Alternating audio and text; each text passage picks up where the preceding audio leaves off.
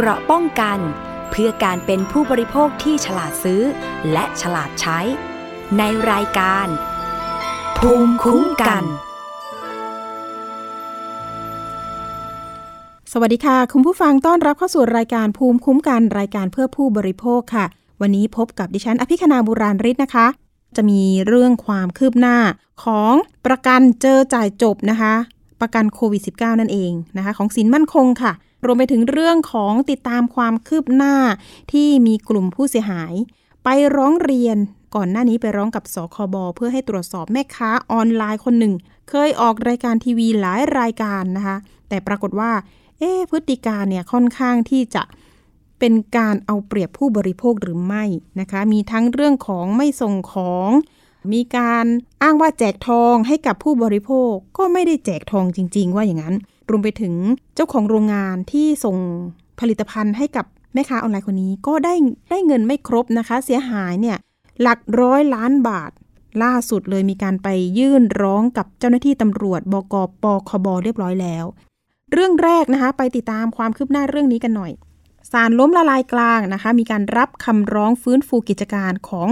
สินมั่นคงประกันภัยนะคะรายละเอียดก็คือว่าศาลล้มละลายกลางมีคำพิพากษารับคำร้องขอฟื้นฟูกิจการบริษัทสินมั่นคงประกันภัยจำกัดมหาชน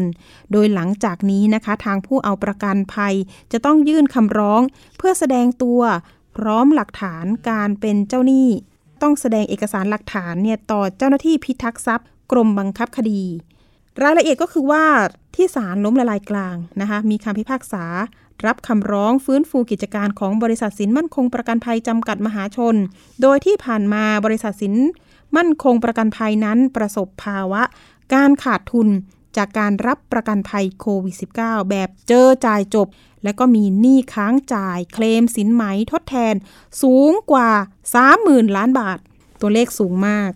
ซึ่งหลังจากการยื่นคำร้องขอฟื้นฟูกิจการไปแล้วนะคะศาลล้มละลายกลางได้มีกำหนดนัดไต่สวนไปแล้ว4นัดแล้วก็20ตุลาคมเป็นกำหนดนัดฟังคำสั่งศาลนะคะโดยศาลเนี่ยก็มีผลนะคะว่าได้พิพากษารับคำร้องขอฟื้นฟูกิจการของบริษัทสินมั่นคงส่งผลให้ลูกหนี้ที่ยื่นคัดค้านต่างไม่เห็นด้วยแต่ก็ต้องเคารพการตัดสินของศาลนั่นแหละค่ะแล้วก็หลังจากนี้นะคะทางเจ้าหนี้ก็จะยื่นอุทธรณ์ต่อศาลต่อไป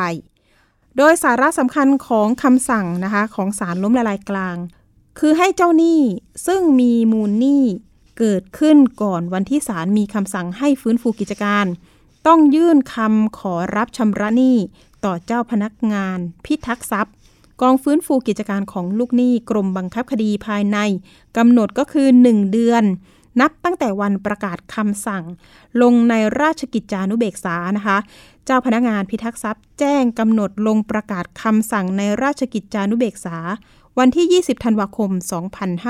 2565เจ้าหนี้สามารถยื่นคำร้องในระบบออนไลน์โดยไม่ต้องเดินทางมาด้วยตนเองโดยมีช่องทางในการยื่นคำขอรับชำระหนี้ดังนี้นะคะ1ก็คือยื่นคำขอรับชำระหนี้ออนไลน์ทางเว็บไซต์กรมบังคับคดี www.led.go.th แล้วก็2นะคะยื่นคำขอรับชำระหนี้ต่อเจ้าหน้าที่ต่อเจ้าพนักงานพิทักษ์ทรัพย์กองฟื้นฟูกิจการของลูกหนี้กรมบังคับคดีหรือสำนักงาน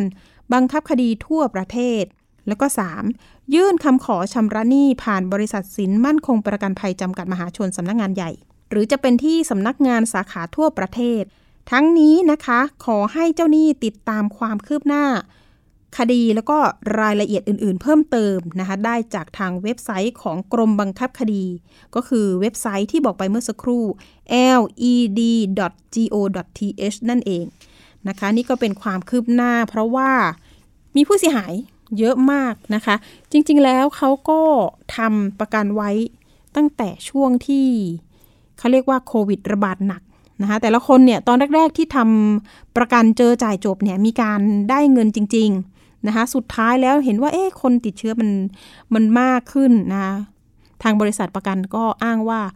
จ่ายไม่ไหวนะคะนอกจากนี้ก็ยังมีข่าวคราวเรื่องของเขาเรียกว่าคนที่ทุจริตอ้างทำเอกสารปลอมเพื่อจะไปรับเงินดังกล่าวด้วยอันนี้ก็คือทำให้เรื่อง ล่าช้าด้วยอันนี้คือก่อนหน้านี้ทางคปภ.แล้วก็ทางตำรวจสอบสวนกลางเขาเคยออกมาแถลงข่าวเนาะในเรื่องของการจับกลุ่มคนที่เขาเรียกว่าช่อฉนเอาเงินประกันไปนะคะอันนี้ก็ต้องมองนะคะทั้งสองมุมแต่ว่าคนที่ทำประกันจริงๆเจอจ่ายจบเนี่ยเขาติดเชื้อจริงเนี่ยเขาก็มีหลักฐานจริงอันนี้ก็ต้องขอความเป็นธรรมให้กับผู้ที่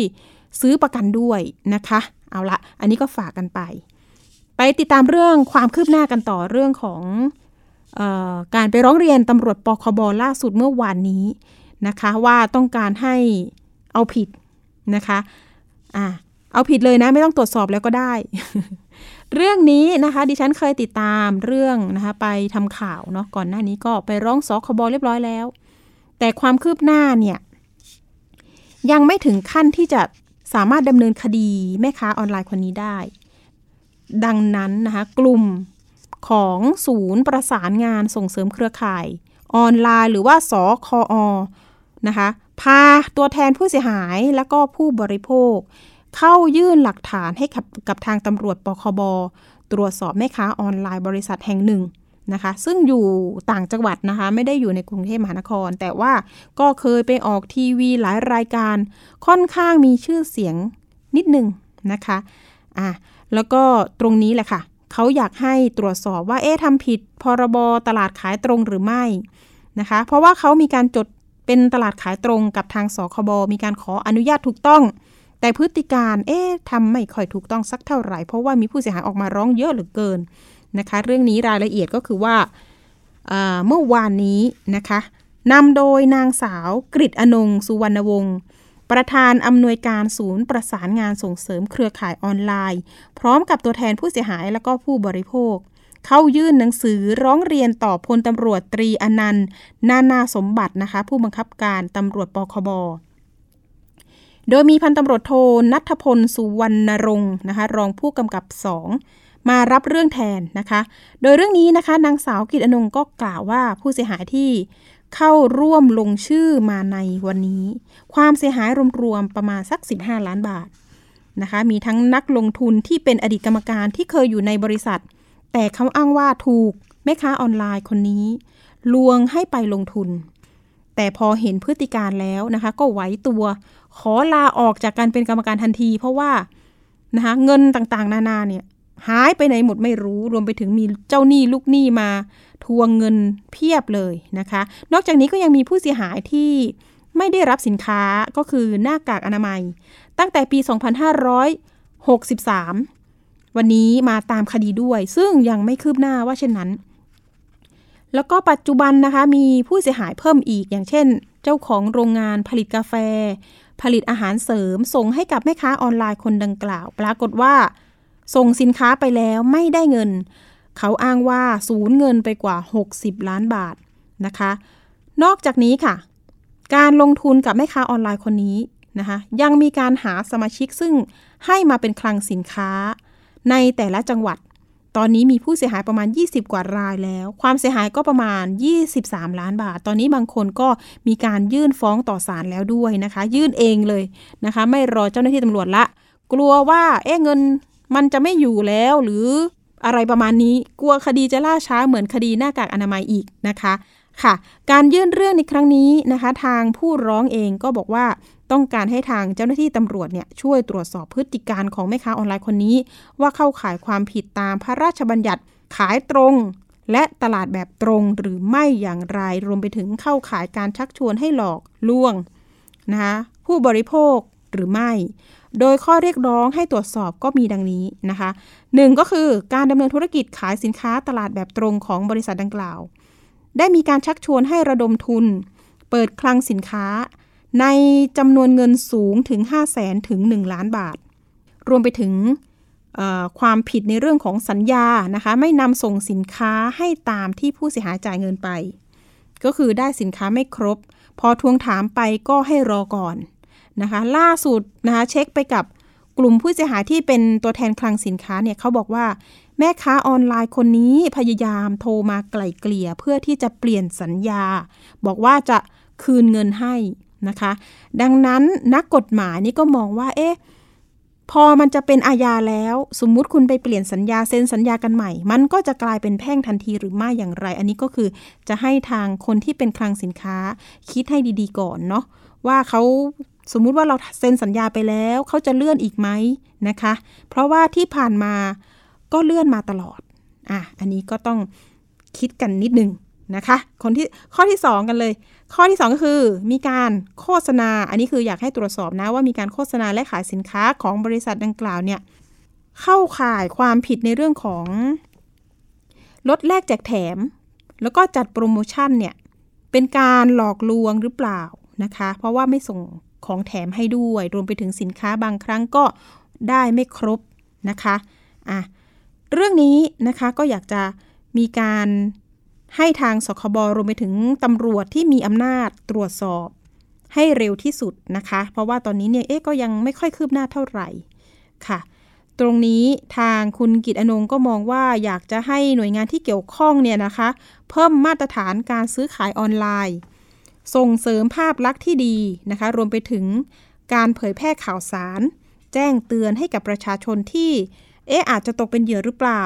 นะคะเป็นการป้องกันภัยในเรื่องของการซื้อสินค้าทางออนไลน์รวมไปถึงสร้างมาตรการให้กับผู้ค้าออนไลน์นะคะที่จะมาจดทะเบียนนะคะดำเนินธุรกิจทางด้านนี้ก็อยากจะให้มีความจริงใจต่อลูกค้านะคะรวมไปถึงแม่ค้าคนนี้นะคะที่เป็นคู่กรณีก็อยากจะให้มีความจริงใจแล้วก็แสดงสปิริตออกมาในเรื่องของการรับผิดชอบนะคะเพราะว่ายังมีอดีตผู้เสียหายตั้งแต่ปี2563ที่เขาเสียหายกันเห็นบอกว่ากลุ่มผู้เสียหายหน้ากากอนามัยมีกันประมาณ30กว่าคนนะคะความเสียหายก็น่าจะเกือบ1ล้านบาทอันนี้เป็นคดีตั้งแต่ปี2563ถามว่าคู่กรณีเนี่ยเป็นคนเดียวกันหรือไม่กับที่เป็นข่าวในขณะนี้เขาบอกว่าโอ้โหคนเดียวกันเลยค่ะพี่ไม่คิดว่าเขาจะมาทำอีกว่าอย่างนั้นนะคะเขาอยากจะให้ทางแม่ค้าออนไลน์คนนี้หยุดพฤติกรรมเถอะไม่ไปหลอกลวงคนอื่นรวมไปถึงมารับผิดชอบในเรื่องของหน้ากากอนามัยด้วยเพราะว่าตอนนี้เนี่ยคือเขาก็ส่งสินค้าไม่ครบ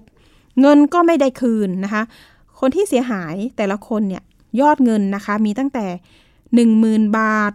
20,000 บาทนะคะรวมๆแล้วก็เป็นหลักหลายโอ้โหเขาเรียกว่าเกือบ1ล้านนะเคสเก่าแล้วทีนี้เนี่ยตำรวจปคบเคยรับเรื่องแจ้งความไว้แล้วแล้วก็ดิฉันติดตามคดีคืบหน้าไปเมื่อสัปดาห์หลายเดือนแล้วนะเดือนที่แล้วเนาะ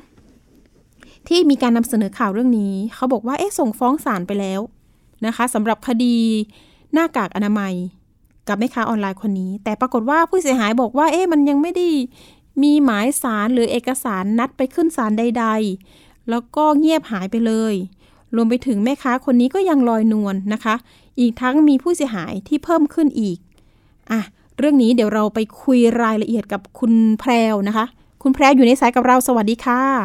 สวัสดีค่ะค่ะคุณแพรวคะอยากจะทราบเรื่องของการที่เราไปซื้อหน้ากากอนามัยนะคะตั้งแต่ปี2563เนาะอันนั้นก็จะเป็นช่วงโควิด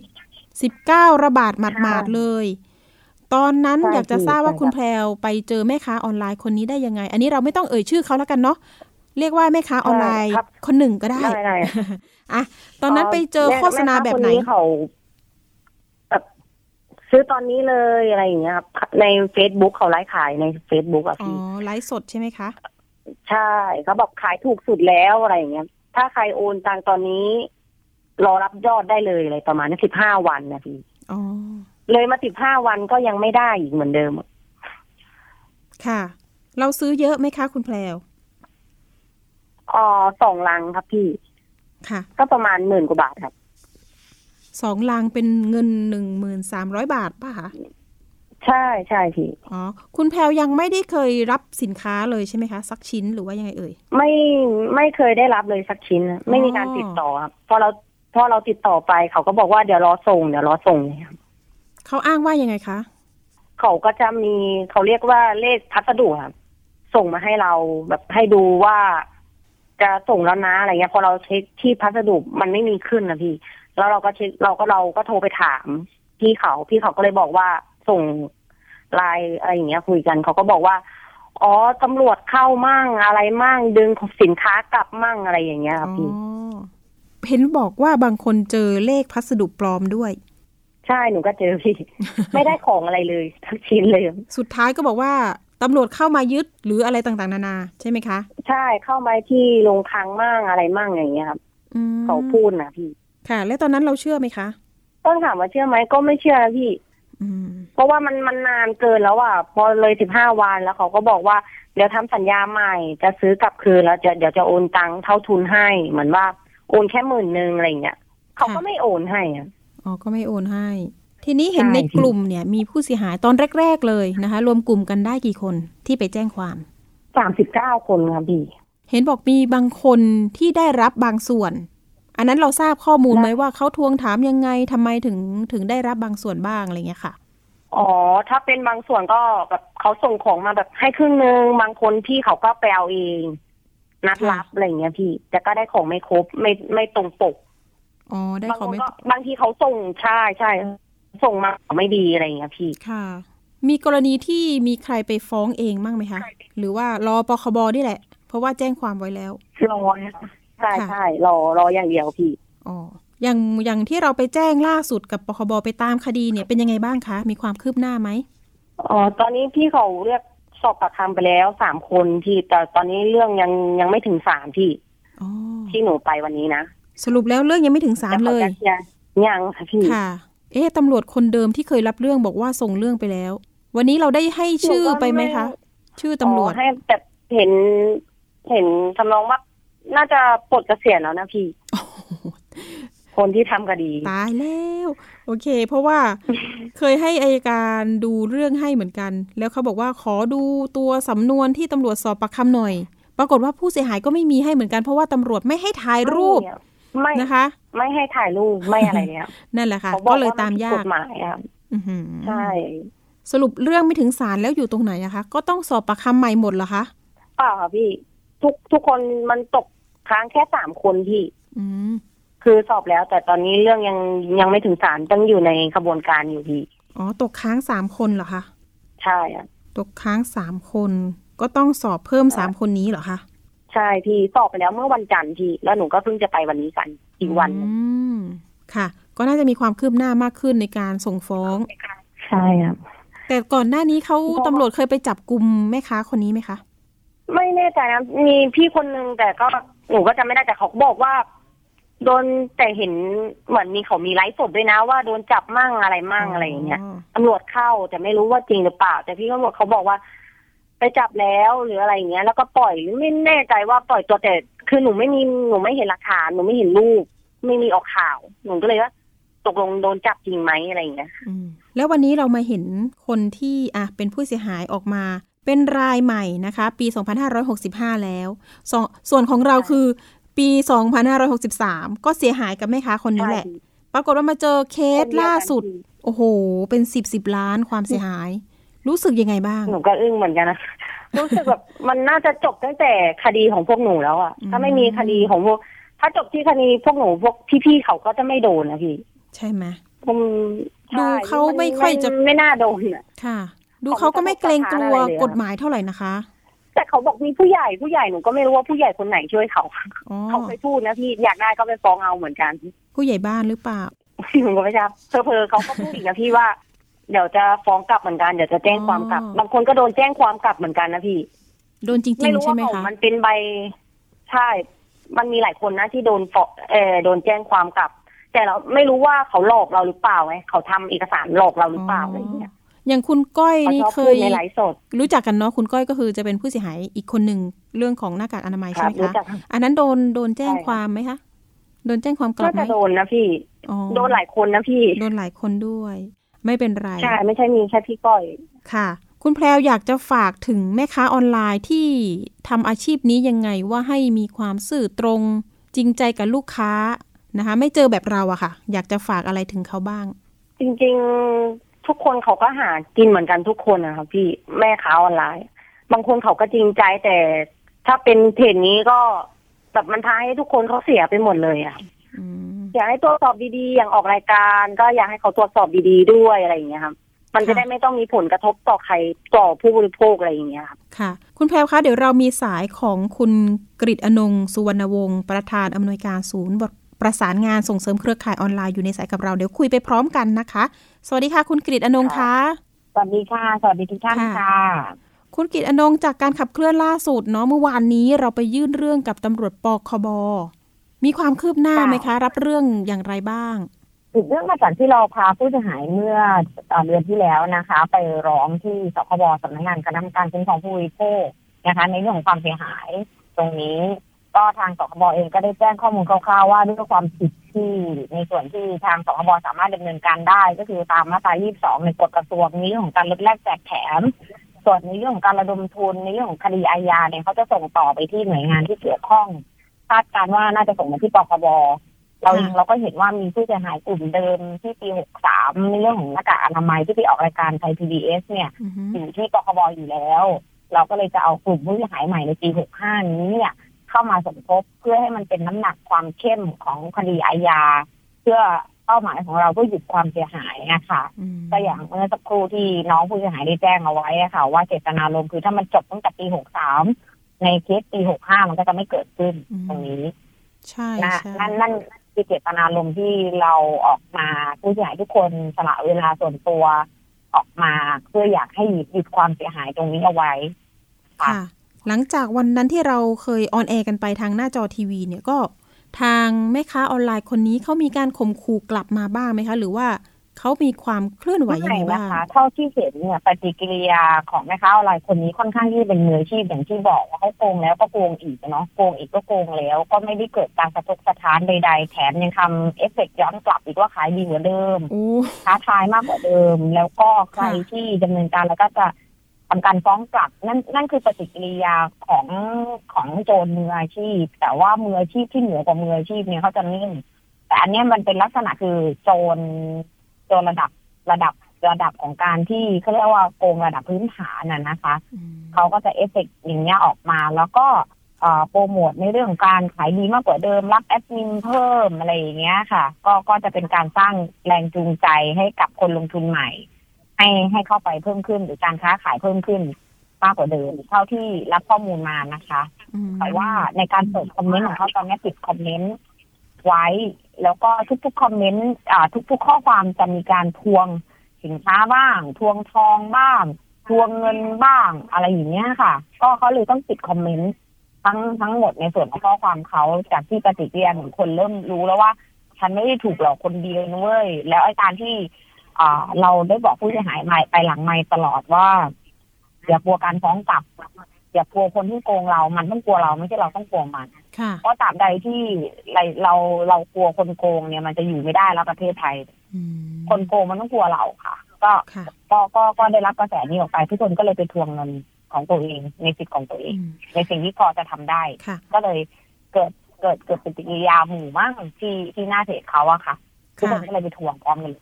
คุณกฤตอนงค์พอจะทราบความเคลื่อนไหวของผู้เสียหายที่เป็นกลุ่มคลังสินค้าบ้างไหมคะเพราะว่าตอนนี้เนี่ยมีข้อมูลว่าทางแม่ค้าออนไลน์พยายามที่จะ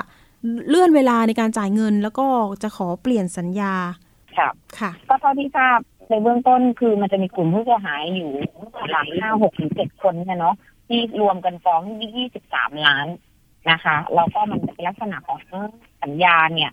เขาฟ้องร้องกันในเรื่องของความเป็นช่อโกงแต่ว่าถ้าเขาในล่าสุดที่ว่าเจรจาต่อรองกันแล้วจะทำสัญญาใหม่มันจะกลายเป็นแพ่งทันทีในความอาญามันจะหายความเข้มข้นทางคดีมันจะหายทางผู้เสียหายเองก็จะต้องรับสภาพในเรื่องของการดำเนินคดีในเรื่องของความแพ่งแทนไม่สามารถดำเนินอาญาในเรื่องของช่อโกงได้นะคะก็ต้องดูในเรื่องหลักการซึ่งแม่ค้าคนนี้เขาก็จะมีเทคนิคของเขาในเรื่องของการดึงเวลาให้มากที่สุดเนาะใครเหนื่อยก็ยอมแพ้ไปก็อย่างเงี้ยล่าสุดเนี่ยก็น่าจะได้ทราบกระแสเดียวกันว่าเขาขอสัญญาภายในสิ้นเดือนนี้อย่าง2คนที่จะมาวันเนี้ย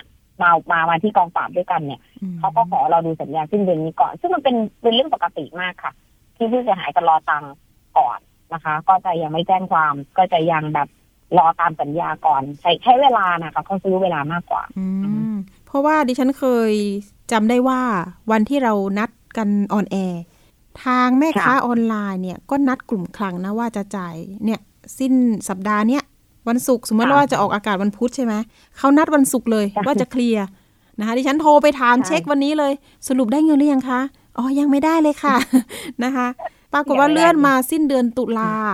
เดี๋ยวรอดูกันต่อไปแล้วกันเนาะเรื่องเคสของคลังสินค้า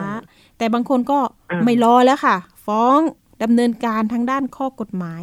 แต่เป็นห่วงเคสหน้ากากอนามัยจังเลยนะคะตั้งแต่ปี63แล้วยังบ่ได้สตังค์เลยยังไม่ได้เงินเลยอย่างคุณแพรวบอกว่าเนี่ยสั่งไป2ลังยังไม่ได้สักกะลังเลยนะคะบางคนก็ยังดีนะยังได้บางส่วนนะคะคุณกิตติอนงค์มองว่ายังไงดีคือ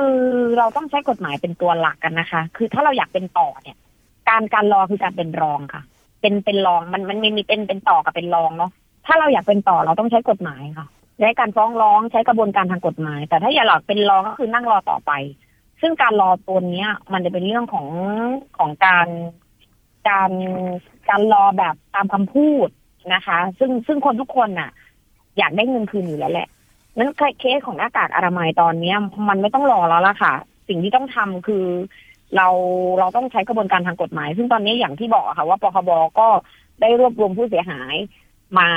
จำนวนหนึ่งสั่งฟ้องรออัยการสั่งในส่วนนี้ก็คือรออัยการแล้วก็ไปเพิ่มเติมในส่วนของผู้เสียหายเพิ่มเติมเข้าไปเพื่อให้มันเป็นเรื่องของความเสียหายที่จำนวนคนมากขึ้นจำนวนเงินมันสำคัญนะคะอย่ามองว่าเงินหมื่นไม่สำคัญมันหายากอยู่แล้วเงินหมื่นให้มองที่จำนวนคนและที่สำคัญที่สุดคือเราต้องเอาคนผิดได้รับโทษที่ได้ไม่งั้นเหมือนที่น้องบอกเมื่อสักครู่นี้ถ้า63มันจบไปตั้งแต่วันนั้นมันจะไม่มี65ในวันนี้ฉะนั้นถ้าวันนี้65แม่ค้าคนนี้จะต้องได้รับโทษเนี่ยมันจะไม่ต้องเกิดผู้เสียหายในปี66 67 68อีกไงนะคะตัวเนี้ยฉะนั้นเคสหน้ากากอนามัยนะคะจะเป็นเคสสตั๊ดดี้ที่ดีมากๆที่ทำให้ปีผู้เสียหายปี65ปีนี้ตื่นรู้แล้วว่าเห็นไหมถ้ามันถูกจับตั้งแต่ปี63หรือถูกดำเนินคดีตั้งแต่ปี63มันจะไม่มาหลอกคนในปี65นี้อีกเลยค่ะอย่างเงี้ยค่ะฉะนั้นในเคสปี65นี้ก็ต้องจับมือกับเคสปีหน้ากากอนามัยปี63เพื่อเอาคนผิดมารับโทษและไม่ให้เขาไปทำความผิดแบบนี้กับคนอื่นอีกนี่คือสิ่งที่มันจะได้ประโยชน์ที่สุดก็คือไม่ให้คนอื่นตกเป็นเหยื่อเหมือนเราไงอย่างคุณแพรวนี่เรียกได้ว่าเสียสละเหมือนกันน่ามาจากโอ้โหอยุธยาเลยใช่ค่ะ10,000 กว่าบาทคุณแพรวยังมีความหวังไหมคะเดี๋ยวนะถามคุณแพรวก่อนความหวังที่จะได้เงินแต่ว่า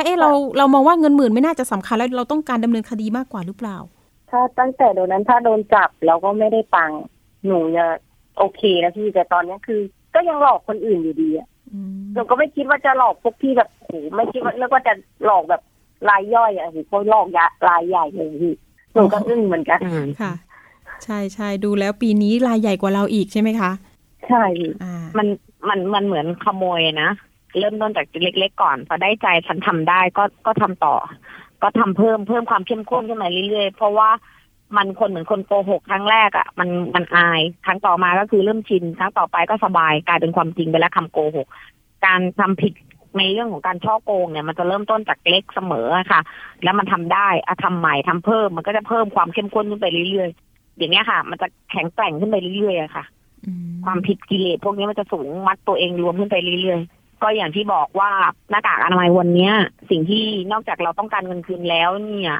อย่ามองว่าเป็นเงินเล็กให้มองเป็นเรื่องกุศลให้มองเป็นเรื่องวิกฤตที่มันจะเป็นโอกาสให้มองว่าในสิ่งที่เรากำลังทำเนี่ยเรากำลังสร้างประโยชน์ไม่ให้คนอื่นถูกหลอกมากกว่านี้หรือว่าโดนเหมือนที่เราโดนอันเนี้ยมันจะกลายเป็นจากอะไรนะจากความโชคร้ายมันจะกลายเป็นกระแสบุญขึ้นมาทันทีถ้าเราคิดแบบนี้เนาะเหมือนที่เรามารวมตัวกันน่ะทุกครั้งที่บอกกับผู้เสียหายว่าเราต้องทำข้อที่3ให้เป็นประโยชน์นะคืออย่าให้คนอื่นตกเป็นเหยื่อเหมือนเราอ่ะแล้วเราจะได้มีแรงแล้วก็มีพลังเพื่อที่จะดำเนินการเรื่องคดีความเพราะมันกินขี้ดีกว่าค้าความคำโบราณมันบอกไว้มันเป็นเช่นนั้นจริงๆนะมันเสียเวลาแต่ถ้าเรามองว่าเอาแค่เงินตัวเองคืนมันเสียเวลาจริงเราไปหาเงินใหม่ได้มากกว่านี้ไงแต่ถ้าเราไม่ทำมันจะไปหลอกคนอื่นแบบนี้อีกอันเนี้ยเราต้องทำเราจำเป็นต้องทำมากที่สุดอันนี้นะคะฝากไว้สำหรับเคสหน้ากากอนามัยใช่ใช่เคสหน้ากากอนามัยตอนนี้ถ้าเกิดว่าเราจะให้ข้อกฎหมายนำทางมาก่อนคดีกลุ่มที่เป็นของคุณแบงค์หรือคุณแอนเจ้าของโรงงานเนี่ยวันนี้ดูแล้วน่าจะมีความคืบหน้าในเรื่องสำนวนเสริมเข้าไปในเรื่องของสอบปากคำเพิ่มเติมแล้วก็เรื่องจะอยู่ที่ท่านอัยการละใช่ไหมคะอันนี้ก็คือ ฝากความหวังที่เจ้าหน้าที่ตำรวจปคบ.ใช่ค่ะวันนี้ก็คือมีชื่อเจ้าของคดีเรียบร้อยแล้วเนาะมีเลขคดีเรียบร้อยค่ะวันนี้น้อง2คนเข้าไปติดตามวันนั้นที่ดิฉันตามอยู่เนี่ยไม่รู้เลยนะคะเลขคดีอะไรยังไงนะคะท่านอัยการณรงค์ก็ยังถามอยู่ว่าเอาเลขคดีมาเดี๋ยวผมตามให้เดี๋ยวยังไงหลังไมค์ส่งมาให้หน่อยนะคะเลขคดีเอาล่ะคุณแพรวในฐานะวันนี้เขาทราบแล้วค่ะในฐานะผู้บริโภคเดี๋ยวถามคุณแพรวทิ้งท้ายหน่อยตอนนี้ยังซื้อของออนไลน์อยู่ไหมคะอ๋อตอนนี้ต้องเก็บเงินปลายทางอย่างเดียวเลยค่ะอันนี้คือทางออกเลยค่ะแล้วได้ของตรงปกไหมบางทีเก็บเงินปลายทางของก็ไม่ตรงปกเท่าไหร่ตรงนะตรงที่ตอนนี้ตรงค่ะค่ะอ่ะฝากถึงเรื่องการช้อปปิ้งออนไลน์ยังไงดีเราต้องดูดีๆก่อนบางทียอดติดตามเยอะก็ไม่ได้ช่วยอะไรเขาก็หลอกเราอยู่ดีอ่ะเราเอาความชัวร์ดีกว่าแบบดูไปเรื่อยๆถามไปเรื่อยๆอะไรอย่างเงี้ยครับดูให้มั่นใจอะค่ะพี่จริงๆยอดไลค์มันซื้อได้ไหมคะคุณกิตอนงในเพจซื้อได้ค่ะยอดไลค์เนี่ยส่วนใหญ่เราจะเห็นว่าบางครั้งเราติดตามมาจากเพจนึงเพจแนวความคิดเพจบุญเพจอะไรแบบเนี้ยอยู่ๆเพจนั้นเปลี่ยนชื่อไปแล้วเป็นการขายของสังเกตไหมเดี๋ยวนี้ไม่เป็นอีกหนึ่งธุรกิจนะคะสำหรับการปั่นยอดไลค์เนี่ยเขาก็จะสร้างเพจอะไรที่เป็นประโยชน์เพจบุญเพจอะไรแบบนี้ค่ะขึ้นมาก่อนแล้วเขาก็จะขายเพจมาแล้วก็เปลี่ยนชื่อเป็นการขายของอันนี้เป็นอีกหนึ่งช่องทางเนาะในเรื่องของการติดตามแล้วก็ส่วนหนึ่งคือแรกๆแจกแถมอย่างที่บอกค่ะกดไลค์กดแชร์หน่อยแล้วเดี๋ยวจะแจกอะไรอย่างนี้ก็ได้คนยอดไลค์มามันก็ที่เหลือมาก็มาสร้างภาพว่าคนติดตามเยอะมันก็ทำได้หมดนะคะองค์ประกอบเหล่านี้มันเป็นการสร้างภาพทั้งสิ้นนะคะ อันนี้ต้องสังเกตด้วยเนาะกดไลค์ยอดหลักหมื่นหลักแสนบางทีเป็นภาพลวงตา เนาะคุณกิตอนงในเรื่องของการขับเคลื่อนที่บอกว่าอยากให้หน่วยงานที่เกี่ยวข้องเนี่ยเพิ่มมาตรฐานการซื้อขายออนไลน์ส่งเสริมภาพลักษณ์ที่ดีอันนี้อยากฝากหน่วยงานที่เกี่ยวข้องยังไงบ้างอยากฝากอย่างนี้ค่ะสิ่งที่หน่วยงานรัฐทำได้ด้วยอำนาจของตัวเองเนี่ยมันทำได้หลายอย่างเนาะแต่ถ้าทำง่ายที่สุดก็คือวันนี้ขึ้นแบล็คลิสต์และบลูเลยค่ะเอาให้เห็นไปเลยค่ะขีดแดงเนี่ยไอเพจแบบเนี้ยเฝ้าระวังสูงสุดขีดแดงอันนี้ขีดส้มนะอันนี้ขีดเหลืองอะไรอย่างเงี้ยนะคะทำมัน3ระดับถ้าปรับปรุงตัวก็ให้มันสีเขียวขึ้นมาแต่ถ้ามันไม่ปรับปรุงตัวก็เพิ่มมันสีส้มไปเลยอะไรแบบเนี้ยประชาชนจะได้เฝ้าระวังแล้วก็เรียกว่าอะไรคะไปแก้ปัญหาที่ต้นเหตุอ่ะไม่ต้องไปเสียตังค์ให้คนเหล่านี้ก่อนไม่ต้องไปทำให้ไปแก้ปัญหาพากันมาแจ้งความแบบนี้มันไม่มีประโยชน์หรอกคือถามว่าจะให้เกิดมาตรการนู่นนี่นั่นเอาง่ายที่สุดก่อนนี้ขึ้นแบล็คลิสต์และบูโรเลยค่ะมันจะได้ทำให้คนทำดีเนี่ยเขามีกำลังใจไอ้คนทำไม่ดีมึงมาอยู่ในแดนนี้แน่นอนมันก็จะได้ปรับตัวกันเองนึกออกไหมคะคืออันนี้คือทำโดยไม่ต้องใช้งบประมาณอ่ะแค่ใช้อำนาจรัฐที่มีมันได้เกิดมาตรการการป้องกันก่อนแก้ไขไงพี่คงไม่มีเวลาหรือพาใครไปแจ้งความได้ตลอดเนาะแต่ถ้าเราทำหนึ่งเคสมันมีประโยชน์กับแม่ค้าภาพรวมทั้งหมดเราก็จะทำแล้วก็คงทำไม่ได้ทั้งหมดเพราะเราไม่ได้มีอำนาจรัฐถ้าวันหนึ่งนะคะสคอ.เนี่ยคิดอยู่นะคะพอเราเปิดเพจขึ้นมาเนี่ยคุยกับทนายความแล้วอะค่ะถ้ารัฐไม่ทำภายในสิ้นเดือนนี้เรากำลังมีทีมทนายชุดใหม่เข้ามาช่วยประมวลผลเนี่ยเราจะขึ้นแบล็คลิสต์และบูโรแม่ค้าออนไลน์เองเลยฟ้องก็ฟ้องได้ค่ะเพราะว่ามันมีเทคนิคทางทนายความที่เขาจะดำเนินการเราเชื่อว่าถ้าเราไม่ช่วยกันดูแลตัวเองนะความเสียหายปลายเหตุมันเยอะกว่านี้อีกเราเชื่อว่าการป้องกันเนี่ยความเสียหายมันจะไม่บานปลายไงดังนั้นตรงเนี้ยแบล็คลิสต์และบูโรจะเป็นทางออกแรกที่ทำได้ทันทีโดยไม่ต้องใช้งบประมาณแค่ใช้อำนาจค่ะค่ะแล้วเห็นว่าเร็วๆนี้จะมีการจัดเสวนากับหน่วยงานสคบอันนี้เอ่ยชื่อได้หรือยังใช่ไหมคะมีการว่าเบื้องต้นจะจัดวันที่5แต่ดูแล้วหนังสืออาจจะพิมพ์ไม่ทันอาจจะเป็นวันที่26พฤศจิกายนเนาะก็จะเป็นเรื่องการให้ความรู้ทั้งหมดหน่วยงาน6รัฐอะค่ะ6หน่วยงานรัฐกระทรวงยุติธรรมร่วมด้วยไหมคะมีกระทรวงยุติธรรมน่าจะส่ง DSI มาหรือว่าทางท่านเลขาอาจจะมาให้ข้อมูลเรื่องความคืบหน้าคดี Forex TD ด้วยนะคะมีสคบมีปคบมีอย.มีสรรพากรในเรื่องของภาษีสำคัญแล้วก็กรมพัฒนาธุรกิจการค้าตอนนี้เขาเปิดหน่วยงานเครื่องหมายเครดิตออนไลน์จะได้ให้ทำให้ผู้บริโภคเนี่ยรู้เท่าทันแล้วก็เลือกซื้อสินค้าและบริการกับแม่ค้าที่มีเครื่องหมาย DBD Verify อะค่ะซึ่งจะเป็นมาตรฐานหนึ่งที่ทางกรมพัฒนาธุรกิจการค้าเขาเอาไว้จับแยกน้ำแยกปลาแม่ค้าที่ได้มาตรฐานกับไม่ได้มาตรฐานอันเนี้ยต้องช่วยกันประชาสัมพันธ์ในหน่วยงานนี้งั้นกรมพัฒน์ก็จะมาเปิดบูธเปิดอะไรด้วยตรงนี้ค่ะเชิญเจ้าหน้าที่ตำรวจปคบไปด้วยดีไหมคะก็ต้องเอาไปด้วยค่ะเพราะว่านี่น่าจะเป็นหน่วยงานหลักสำหรับการทำ จะได้ขอในเรื่องการเร่งรัดคดีด้วยจะได้ขอเรื่องของการเร่งรัดคดีด้วยเนาะสะท้อนปัญหาผู้เสียหายเพราะว่าตอนนี้ตำรวจที่ทำงานด้านออนไลน์น่าจะรับบทหนักค่ะหนักสุดแล้วเวลาตำรวจไซเบอร์เหรอคะไปกองอยู่ตรงนี้ใช่เรื่องการค้าขายเรื่องการซื้อของไม่ตรงปกน่าจะเป็นปัญหาระดับชาติได้นะถ้าคุณเอามามัดรวมกันความเสียหายไม่น่าจะน้อยนะเดี๋ยวนี้ออนไลน์เนาะโลกออนไลน์มันก็มีหลายแง่หลายมุมนะยังไงก็เป็นกำลังใจให้คุณแพรวด้วยนะคะตัวแทนผู้เสียหายจากการซื้อหน้ากากอนามัยกับคู่กรณีคนเดียวกันนะคะยังไงสู้ๆเดี๋ยวเราตามคดีกันต่อกับทางเรื่องของหน้ากากอนามัยแล้วก็ติดตามคดีจากคุณกิตอนงได้เลยเนาะเดี๋ยวเราก็มีความคืบหน้ายังไงก็มาบอกเล่ากันได้วันนี้ขอบคุณมากๆทั้งสองท่านนะคะค่ะขอบคุณค่ะสวัสดีค่ะ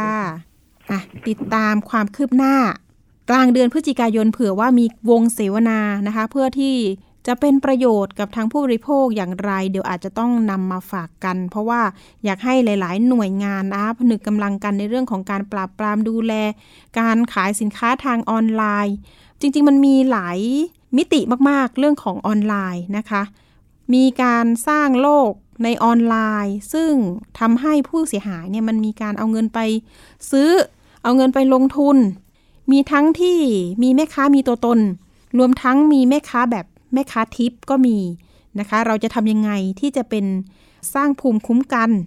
ผู้บริโภคก็ต้องรู้เท่าทันด้วยนะคะอันนี้เราก็อยากจะนำเรื่องราวมาแชร์กันแล้วก็ถ้าเกิดว่าใครไปเจอปัญหาแบบนี้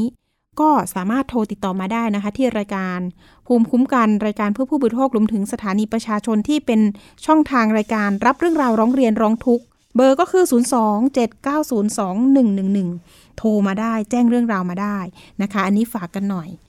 ล่าสุดมีเรื่องมาเตือนการเรื่องของการร่วมลงทุนขายของแบรนด์เนมมีผู้เสียหายเกิดขึ้นแล้วเสียหายไปกว่า10ล้านบาทนะคะจำนวนคนก็ประมาณ50คนค่ะคุณผู้ฟังอันนี้ฝากเตือนกันหน่อยเป็นหัวข้อคร่าวๆแล้วกันเนาะเพราะว่าเรื่องของการลงทุนนะคะมันต้องระมัดระวังกันหน่อยล่าสุดมีผู้เสียหายเกิดขึ้นแล้ว50คนก็ไปร้องเรียนกับทนายโป้งนะคะบอกว่าถูกหลอกกับบุคคลคนหนึ่งมาแอบอ้างชักชวนนะคะว่านี่แหละค่ะมีสินค้าแบรนด์เนมมาร่วมลงทุนกันนะคะเรื่องนี้เดี๋ยวเราติดตามในข่าวในช่วงของไทย PBS สถานีประชาชนก็อาจจะต้องติดตามกันอีกครั้งหนึ่งเพราะว่ามีผู้เสียหายจำนวนมากเหลือเกินนะคะตอนนี้ก็ต้องไปร้องทุกข์กับทางเจ้าหน้าที่ตำรวจนะคะในเรื่องของเอาผิดทางด้านพรบคอมพิวเตอร์แล้วก็รวมถึงการโฆษณาตาม Facebook ต่างๆเนี่ยเราอย่าหลงเชื่อง่ายๆอาจจะเป็นมิจฉาชีพก็ได้เอาละเดี๋ยวก็ต้องติดตามกันต่อไปว่าจะเป็นช่อโกงประชาชนมากน้อยยังไงโทษเป็นอย่างไรฝากเตือนกันหน่อยเรื่องของเงินในกระเป๋าของเราอย่าเอาไปให้ใครง่ายๆนะคะคิดให้ดีๆก่อนเนาะช่วงต่อไปนะคะไปพบกับช่วงคิดก่อนเชื่อกับดร.แก้วกังสดาลอำไพนักพิษวิทยาและคุณชนาทิพย์ไพรพงศ์วันนี้มีข้อมูลเรื่องลดสารอะคริลาไมด์ในอาหารไปติดตามกันค่ะ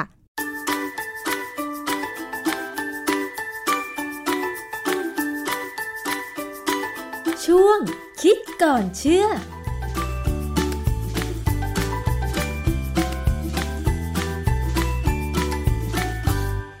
กันในช่วงคิดก่อนเชื่อกับดร.แก้วกังสดาลอำไพนักพิษวิทยากับดิฉันชนาทิพย์ไพรพงศ์ค่ะเราจะมาคุยถึงสารอะคริลาไมด์ในอาหารกันอีกครั้งหนึ่งนะคะอาหารที่มีสารอะคริลาไมด์ปนเปื้อนที่ผ่านการปรุงด้วยความร้อนที่สูงเกิน120องศาเซลเซียสหรือประมาณ248องศาฟาเรนไฮต์นะคะอย่างเช่นมันฝรั่งทอดแครกเกอร์บิสกิตแต่ว่าในระยะหลังก็มีการศึกษาเพิ่มเติมอย่างเช่นพวกผลไม้แห้งลูกแพรแห้งพลัมแห้งมะกอกดำหรือกาแฟคั่วแต่ในเมื่อเรารับรู้แล้วว่า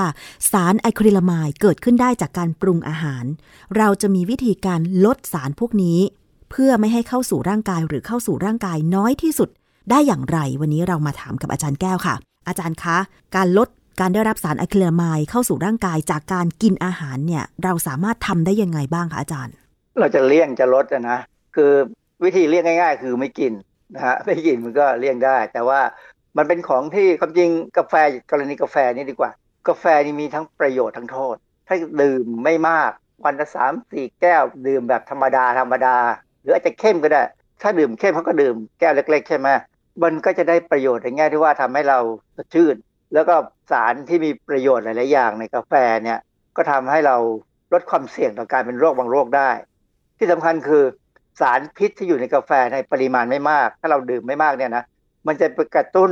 การทำงานของอวัยวะภายในที่จะมีหน้าที่ในการขับสารพิษต่างๆออกไป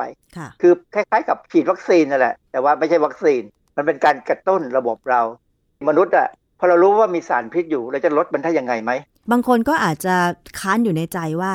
ถ้าเราไม่กินเลยก็ไม่ต้องกินอะไรอะไรอย่างเงี้ยอาจารย์แต่ว่าดิฉันกำลังมองว่าในเมื่อเรารู้ว่าสิ่งเหล่านั้นมันมีสารพิษถ้าเรากินเข้าไปมากกินบ่อยมันก็อาจจะก่อผลระยะยาวโดยเฉพาะโรคมะเร็งซึ่งเราก็ไม่รู้ว่าเราจะเจ็บป่วยหรือไม่เจ็บป่วยแต่ว่าการระมัดระวังน่าจะเป็นสิ่งที่ดีที่สุดใช่ไหมฮะอาจารย์ใช่เพราะอย่างกรณีของอะคริลามายเนี่ยนะเขามีตั้งบริษัทเลยที่ยุโรปเนี่ยชื่อโนโวซานโนโวก็แปลว่าชีวิตนะซานก็แปลว่าพวกเอนไซม์นี่แหละคือโนโวซานเนี่ยเขาก็ทำหน้าที่เกี่ยวกับการให้บริการทางเทคโนโลยีชีวภาพในปี 2550 เนี่ยเขาเคยศึกษาเขามีการโฆษณาเลยว่าเขาใช้เอนไซม์เนี่ยลดการเกิดอะคริลามายในอาหารบางชนิดได้มากถึง 95% อาหารที่เขาใช้เนี่ยส่วนใหญ่ก็เป็นพวกขนมอบกรอบในยุโรปนี่ก็ฝรั่งนะฮะกินขนมเยอะบิสกิตขนมขบเคี้ยวที่ทำจากมันฝรั่งข้าวโพดอะไรก็ตามเนี่ยเขามีวิธีเอาเอนไซม์เข้าไปย่อยแอสพาราจีนให้น้อยลงแอสพาราจีนคืออะไรนะคะอาจารย์แอสพาราจีนนี่เป็นกรดอะมิโนซึ่งเวลาอยู่อิสระในแป้งสาลีแป้งมันฝรั่งหรือว่าแป้งข้าวโพดเนี่ยจะเป็นต้นตอเลยของการเกิดอะคริลามายดังนั้นเนี่ยการใช้เอนไซม์แอสพาราจิเนสเข้าไปย่อยแอสพาราจีนมันก็เป็นการตัดที่ก็คือตัดที่ต้นเหตุตัวก่อให้เกิดสารอะคริลามายนั่นเองใช่ไหมคะใช่แก้มันที่ต้นเหตุเลยอย่าให้มีแอสพาราจีนเยอะอาหารที่ออกมาก็จะไม่มีอะคริลามายเท่าไหร่นะอาจจะมีบ้างเล็กๆน้อยๆแต่ที่สำคัญคือมันเพิ่มต้นทุนนะเพราะฉะนั้นอาหารก็เลยแพงขึ้นหรือเปล่าอาจจะแพงขึ้นไม่มากหรอกแต่ว่าขายได้มากขึ้นแต่ว่าปลอดภัยกับผู้บริโภคถ้าเราทำแบบนี้แล้วเราก็โฆษณาติดฉลากเลยอะคริลามายฟรีอย่างเงี้ยคือไม่มีอะคริลามายคนก็จะกระตุกเลยว่าจริงนะเวลาเราไปซื้อสินค้าเนี่ยสินค้า2อย่างราคาต่างกันสัก 10% แต่มีอันนึงบอกว่าไม่มีสารพิษแต่ขณะที่อีกอย่างนึงเนี่ยมีสารพิษแน่ๆเนี่ยเราคงซื้ออันที่ไม่มีสารพิษดีกว่าค่ะก็คิดว่าทุกคนก็คงเลือกซื้อสิ่งที่ไม่มีสารพิษมากกว่าแหละอาจารย์ครับมันมีบทความอยู่ชิ้นหนึ่งนะชื่อทบทวนวิธีการลดปริมาณอาหารและความเป็นพิษของอะคริลามายคือชื่อเนี่ยอาจจะไม่เท่าไหร่หรอกคือถ้าโดยความเป็นจริงเนี่ยคือการลดอะคริลามายให้ได้นะเขาตีพิมพ์ในวารสาร Journal of Agricultural and Food Chemistry อันนี้เป็น journal ใหญ่เลยในปี 2008 ให้ข้อมูลเกี่ยวกับการลดปริมาณอะคริลามายในอาหารต่างๆพร้อมมีเอกสารอ้างอิงประมาณกับ300 เรื่องนะอย่างเช่นง่ายๆการเลือกมันฝรั่งหรือว่าพวกธัญพืชหรือพืชอะไรก็ตามที่มาทำเป็นอาหารเนี่ยเราสามารถเลือกสายพันธุ์ที่มีแอสพาราจีนและกลูโคสในระดับต่ำเพราะจริงๆเนี่ยแอสพาราจีนจะทำปฏิกิริยากับกลูโคสนี่แหละในการผลิตอาหารเนี่ยแล้วทำให้เกิดเป็นอะคริลามายได้อันนี้ปัญหาอย่างหนึ่งที่เขาก็สนใจกันอยู่คือว่าถ้าเราใช้เทคโนโลยีที่ทันสมัยมากๆเลยคือการตัดแต่งยีนคือถ้าเรารู้ว่ามันฝรั่งเนี่ยมียีนสร้างแอสพาราจีนอิสระได้เนี่ยเราอาจจะใช้วิธีตัดแต่งยีนเข้าไปตัดเอายีนสร้างแอสพาราจีนเนี่ยทิ้งไปเลยซึ่งทำได้เราจะยอมไหมที่จะกินมันฝรั่งที่ทำจากพืชที่เป็น GMO แบบนี้ซึ่งผมว่าอันนี้มันก็เป็นความเสี่ยงที่น่าจะยอมรับคือทุกอย่างเนี่ยมันมีความเสี่ยงนะฮะว่าถ้าเราสามารถกินอาหารที่ผลิตจากมันฝรั่งที่ยังไงก็ไม่มีอะคริลามายเกิดขึ้นเนี่ยน่าสนใจนะอนาคตอาจจะมีนอกจากการตัดแต่งพันธุกรรมที่จะไปลดการสร้างแอสพาราจีนลดการเกิดอะคริลามายแล้วเนี่ยการปรุงอาหารเช่นการใช้อุณหภูมิความร้อนมีส่วนไหมคะอาจารย์เราสามารถทำได้ไหมในบทความมันก็บอกว่าการปรับความเป็นกรดด่างเนี่ยนะเช่นในการปรุงอาหารหรือผลิตอาหารทางอุตสาหกรรมเนี่ยมีการเติมกรดมะนาวเข้าไปเนี่ยและอุณหภูมิที่ทอดก็อย่าให้เกิน160องศาเซลเซียสอะคริลามายก็จะเกิดน้อยลงนะฮะอาจารย์แต่ว่าผลิตภัณฑ์ขนมอบกรอบที่ใช้วิธีการทอดเขาใช้อุณหภูมิประมาณเท่าไหร่เยอะนะสูงเราไม่ได้สังเกตอย่างปลาท่องโกทอดเนี่ยผมว่าเกิน160 เกิน200องศาเซลเซียสเป็นไปได้เพราะว่าน้ำมันเนี่ยมันเก็บความร้อนเก่งนะฮะมันไม่เหมือนน้ำเก็บความร้อนเยอะมากเพราะฉะนั้นเนี่ยแล้วเราไปลดอุณหภูมิของน้ำมันที่ทอดปลาทั้งโกะเนี่ยก็คงลำบากนะมันไม่ง่ายเพราะฉะนั้นความเสี่ยงของการกินอาหารที่เขาทำข้างถนนเนี่ยมันก็เป็นอีกระดับหนึ่งอีกอันนี้ที่น่าสนใจเขาบอกว่าเวลาของกระบวนการปรุงอาหารเนี่ยเขามีงานวิจัยบอกว่าถ้าเพิ่มระยะเวลาการหมักแป้งด้วยยีสต์เนี่ยออกไปอีกคืออย่างเช่นมันบอกว่าหมักแค่ชั่วโมง2ชั่วโมงเนี่ยอาจจะหมัก 4-5 ชั่วโมงเนี่ยก็บอกลดอะคริลาไมด์ได้งานวิจัยบางชิ้นเนี่ยลดได้ถึง187ค่ะก็คือการหมักแป้งด้วยยีสต์ส่วนมากก็คือการทำพวกขนมปังขนมอบกรอบอย่างนี้ใช่ไหมก็คือต้องยืดเวลาการหมักออกไปคือคนบางคนอาจจะมีความรู้สึกว่ายืดเวลาการหมักออกไปมันอาจจะเสี่ยงกับที่แป้งจะบูดใช่นะก็แล้วแต่นะฮะหรือว่าอาจจะผิดสูตรเขาเนี่ยแต่ว่าถ้ามีการทดลองทำวิจัยดีๆเนี่ยก็ช่วยลดได้แต่ประเด็นปัญหาคือเราไม่สามารถตรวจหาปริมาณอะคริลาไมด์ได้ง่ายๆนะมันไม่ใช่วิธีการตรวจง่ายๆมันต้องระดับอุตสาหกรรมใหญ่ที่เขาทำแล้วก็ส่งไปตรวจตามห้องปฏิบัติการเนี่ยนะอย่างเช่นร้านพวกเบเกอรี่หรือง่ายๆเลยอาจารย์ก็คือร้านกาแฟดริฟท์ที่เป็นการคั่วกาแฟเองแล้วใช้ระดับความร้อนน้อยกลางแล้วก็ความร้อนสูงอย่างเงี้ยอาจารย์โอกาสของการเกิดอะคริลาไมด์ในกาแฟคั่วอันไหนมากน้อยกว่ากันกาแฟที่คั่วน้อยๆจะเกิดน้อยกว่าแล้วกาแฟที่คั่วน้อยๆก็คือจะมีสารที่มีประโยชน์เนี่ยเหลืออยู่มากกว่าเพราะมันไม่ไหม้ไปหมดนะฮะแล้วรสชาติความหวานที่ผมว่าน่าจะหวานแบบกาแฟนะคงดีกว่าก็น่าจะลองเทียบดูกันว่าถ้าเอาแบบชนิดที่ว่าไม่คั่วรุนแรงไม่แบบเข้มจนกลิ่นมันหอมนะเราก็เข้าใจนะฮะว่ากลิ่นไหม้ของมันจะหอมกลิ่นจะหอมมากทีนี้มันมีงานวิจัยอยู่ชิ้นนึงที่เขาจากที่บทความที่เขาทบทวนเอกสารนะเขาบอกว่ามีการเติมกรดอะมิโนบางอย่างลงไปเช่นไกลซีนลงไปในแป้งขณะทำขนมปังเนี่ยนะมันช่วยลดการเกิดอะคริลาไมด์ได้ในหลักการก็คือไกลซีนที่คงเป็นรบกวนการทำปฏิกิริยาของแอสพาราจีนกับสารตัวอื่นเพื่อให้เกิดอะคริลาไมด์เนี่ยมันเข้าไปกวนกันก็เป็นเรื่องที่ดีนะน่าสนใจดีนะอาจารย์แล้วไกลซีนนี่มันหาซื้อง่ายยากหรือยังไงเผื่อว่าร้านทำเบเกอรี่จะสนใจไม่ง่ายหรอกมันเป็นกรดอะมิโนซึ่งคงไม่มีคนขายนั่นน่ะสิคือยังไม่รู้กันเรายังไม่มีงานวิจัยสำหรับผลมันในเมืองไทยแล้วก็มีการมองคือกรดอะมิโนอิสระพวกเนี้ยบ้านเราขายเขาก็มักจะทำวิจัยในห้องปฏิบัติการวิจัยซื้อมาราคาแพงมากพวกนี้บริสุทธิ์จริงๆแต่ว่าไกลซีนที่เขาพูดเนี่ยมันเป็นไกลซีนที่ผลิตแบบของอุตสาหกรรมอันนี้ก็เป็นน่าสนใจดีนะฮะหรืออาจจะมีการใช้สารต้านอนุมูลอิสระคือการเกิดอะคริลาไมด์เนี่ยมันผ่านกระบวนการหนึ่งซึ่งมีอนุมูลอิสระขึ้นมาเพราะฉะนั้นถ้าเราเติมสารต้านอนุมูลอิสระเข้าไปเช่นในขนมปังจะเห็นขนมปังบิสกิตบางอย่างนะเขามีใส่ผักลงไปด้วยเลยผมว่าอันนี้เป็นความคิดที่ดีนะเพราะผักเนี่ยมันก็มักจะมีสารต้านอนุมูลอิสระก็ถ้าเรากินพวกบิสกิตที่แบบว่ามีผักผสมลงไปด้วยเนี่ยก็น่าจะดีอันนั้นก็คือเรื่องของการที่เราจะเติมอะไรเข้าไปบางอย่างในอาหารประเภทแป้งเพื่อลดการเกิดอะคริลาไมด์แล้วน้ำตาลเนี่ยเราใช้ในการปรุงอาหารเกือบทุกชนิดเลยนะไม่ว่าจะเป็นคาวหวานการใช้น้ำตาลนี่มันส่งผลอะไรต่อการเกิดอะคริลาไมด์ไหมคะคือน้ำตาลเนี่ยถ้าเป็นน้ำตาลทรายหรือซูโครสเนี่ยน้ำตาลที่เราใช้เนี่ยปัจจุบันเนี่ยนะ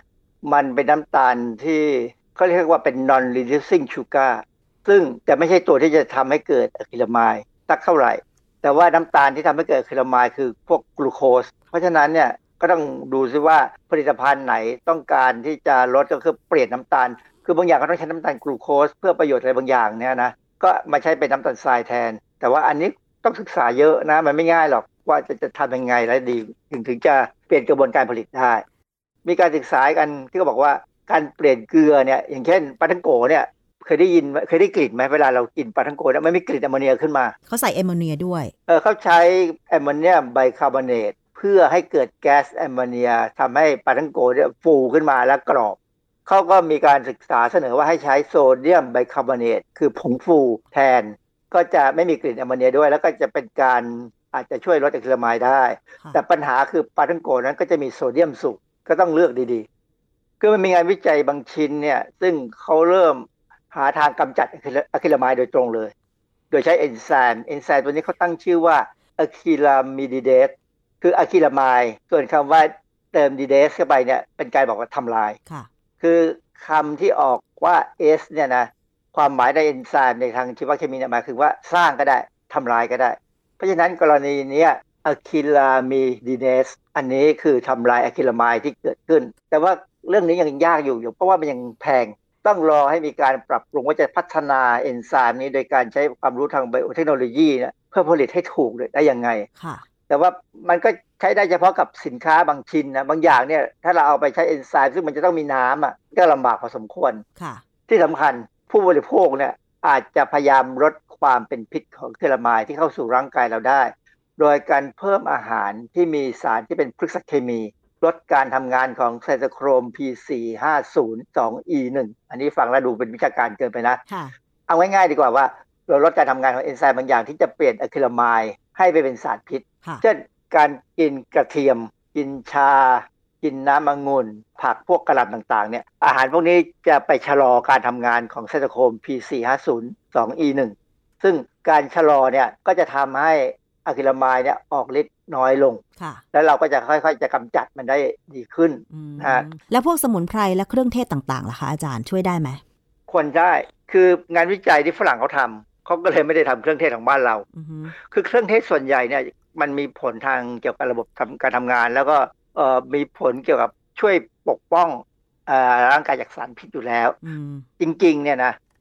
ลึกๆเนี่ยงานวิจัยเนี่ยเขาก็เคยบอกว่าสารต่างๆที่อยู่ในเครื่องเทศของบ้านเราเนี่ยในสมุนไพรเนี่ยตัวสารพวกนี้เป็นสารก่อมะเร็งด้วยเหมือนกันคือปริมาณน้อยๆกระตุ้นให้เราป้องกันแต่ถ้ากินมากเกินไปเนี่ยมันจะกลายเป็นสารก่อมะเร็งแทนเพราะฉะนั้นเวลาผมเห็นมีผลิตภัณฑ์เสริมอาหารที่เอาสมุนไพรมาอัดใส่เม็ดขายเนี่ยให้คนกินเยอะๆเนี่ยผมกังวลเรื่องนี้มากเลยว่าอะไรที่กินมากเกินไปมันจะเปลี่ยนจากประโยชน์เป็นโทษซะเปล่าค่ะแต่ว่าถ้าเราได้สารพวกนี้โดยการกินเป็นอาหารเข้าไปอันนี้ไม่มากเกินไปใช่ไหมคะอาจารย์ไม่มากนะฮะเราไม่ได้ใช้พวกนี้เยอะเรากินน้อยเรากินแค่เครื่องเทศเนี่ยเป็นตัวชูรสปรุงรสทำให้เกิดกลิ่นเกิดรสเท่านั้นเองไม่ได้เป็นตัวหลักก็ใช้ปริมาณธรรมดาดังนั้นเนี่ยฝรั่งเนี่ยเขาค่อนข้างจะเชื่อบ้านเรานะคนไทยว่าคนไทยเนี่ยเป็นมะเร็งน้อยเพราะว่าเรากินอาหารมีเครื่องเทศเรากินแกงเผ็ดกินแกงมีกินยำกินอะไรต่ออะไรเนี่ยพวกเนี้ยมีเครื่องเทศมีสมุนไพรเยอะค่ะสรุปแล้วก็คือถ้าเราจะลดปริมาณ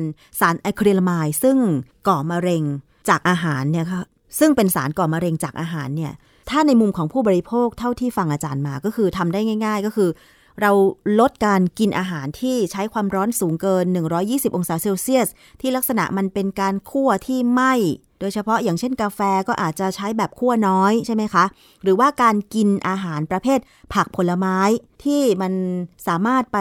ลดความเป็นพิษของอะคริลามายได้ในมุมของผู้บริโภคที่สามารถทำได้นะตอนนี้ใช่ไหมอาจารย์คืออาหารไทยเนี่ยกระเทียมเนี่ยเราใช้อยู่แล้วก็กินให้มากขึ้นแต่ไม่ต้องไปกิน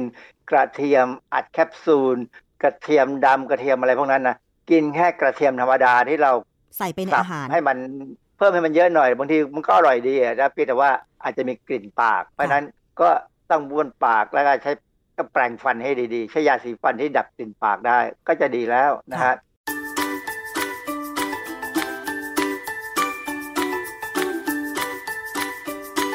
ช่วงคิดก่อนเชื่อ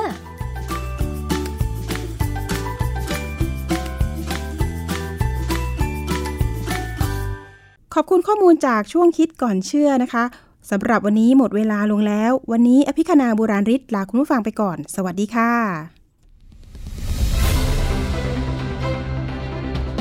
ติดตามรายการได้ที่ www.thaipbspodcast.com แอปพลิเคชัน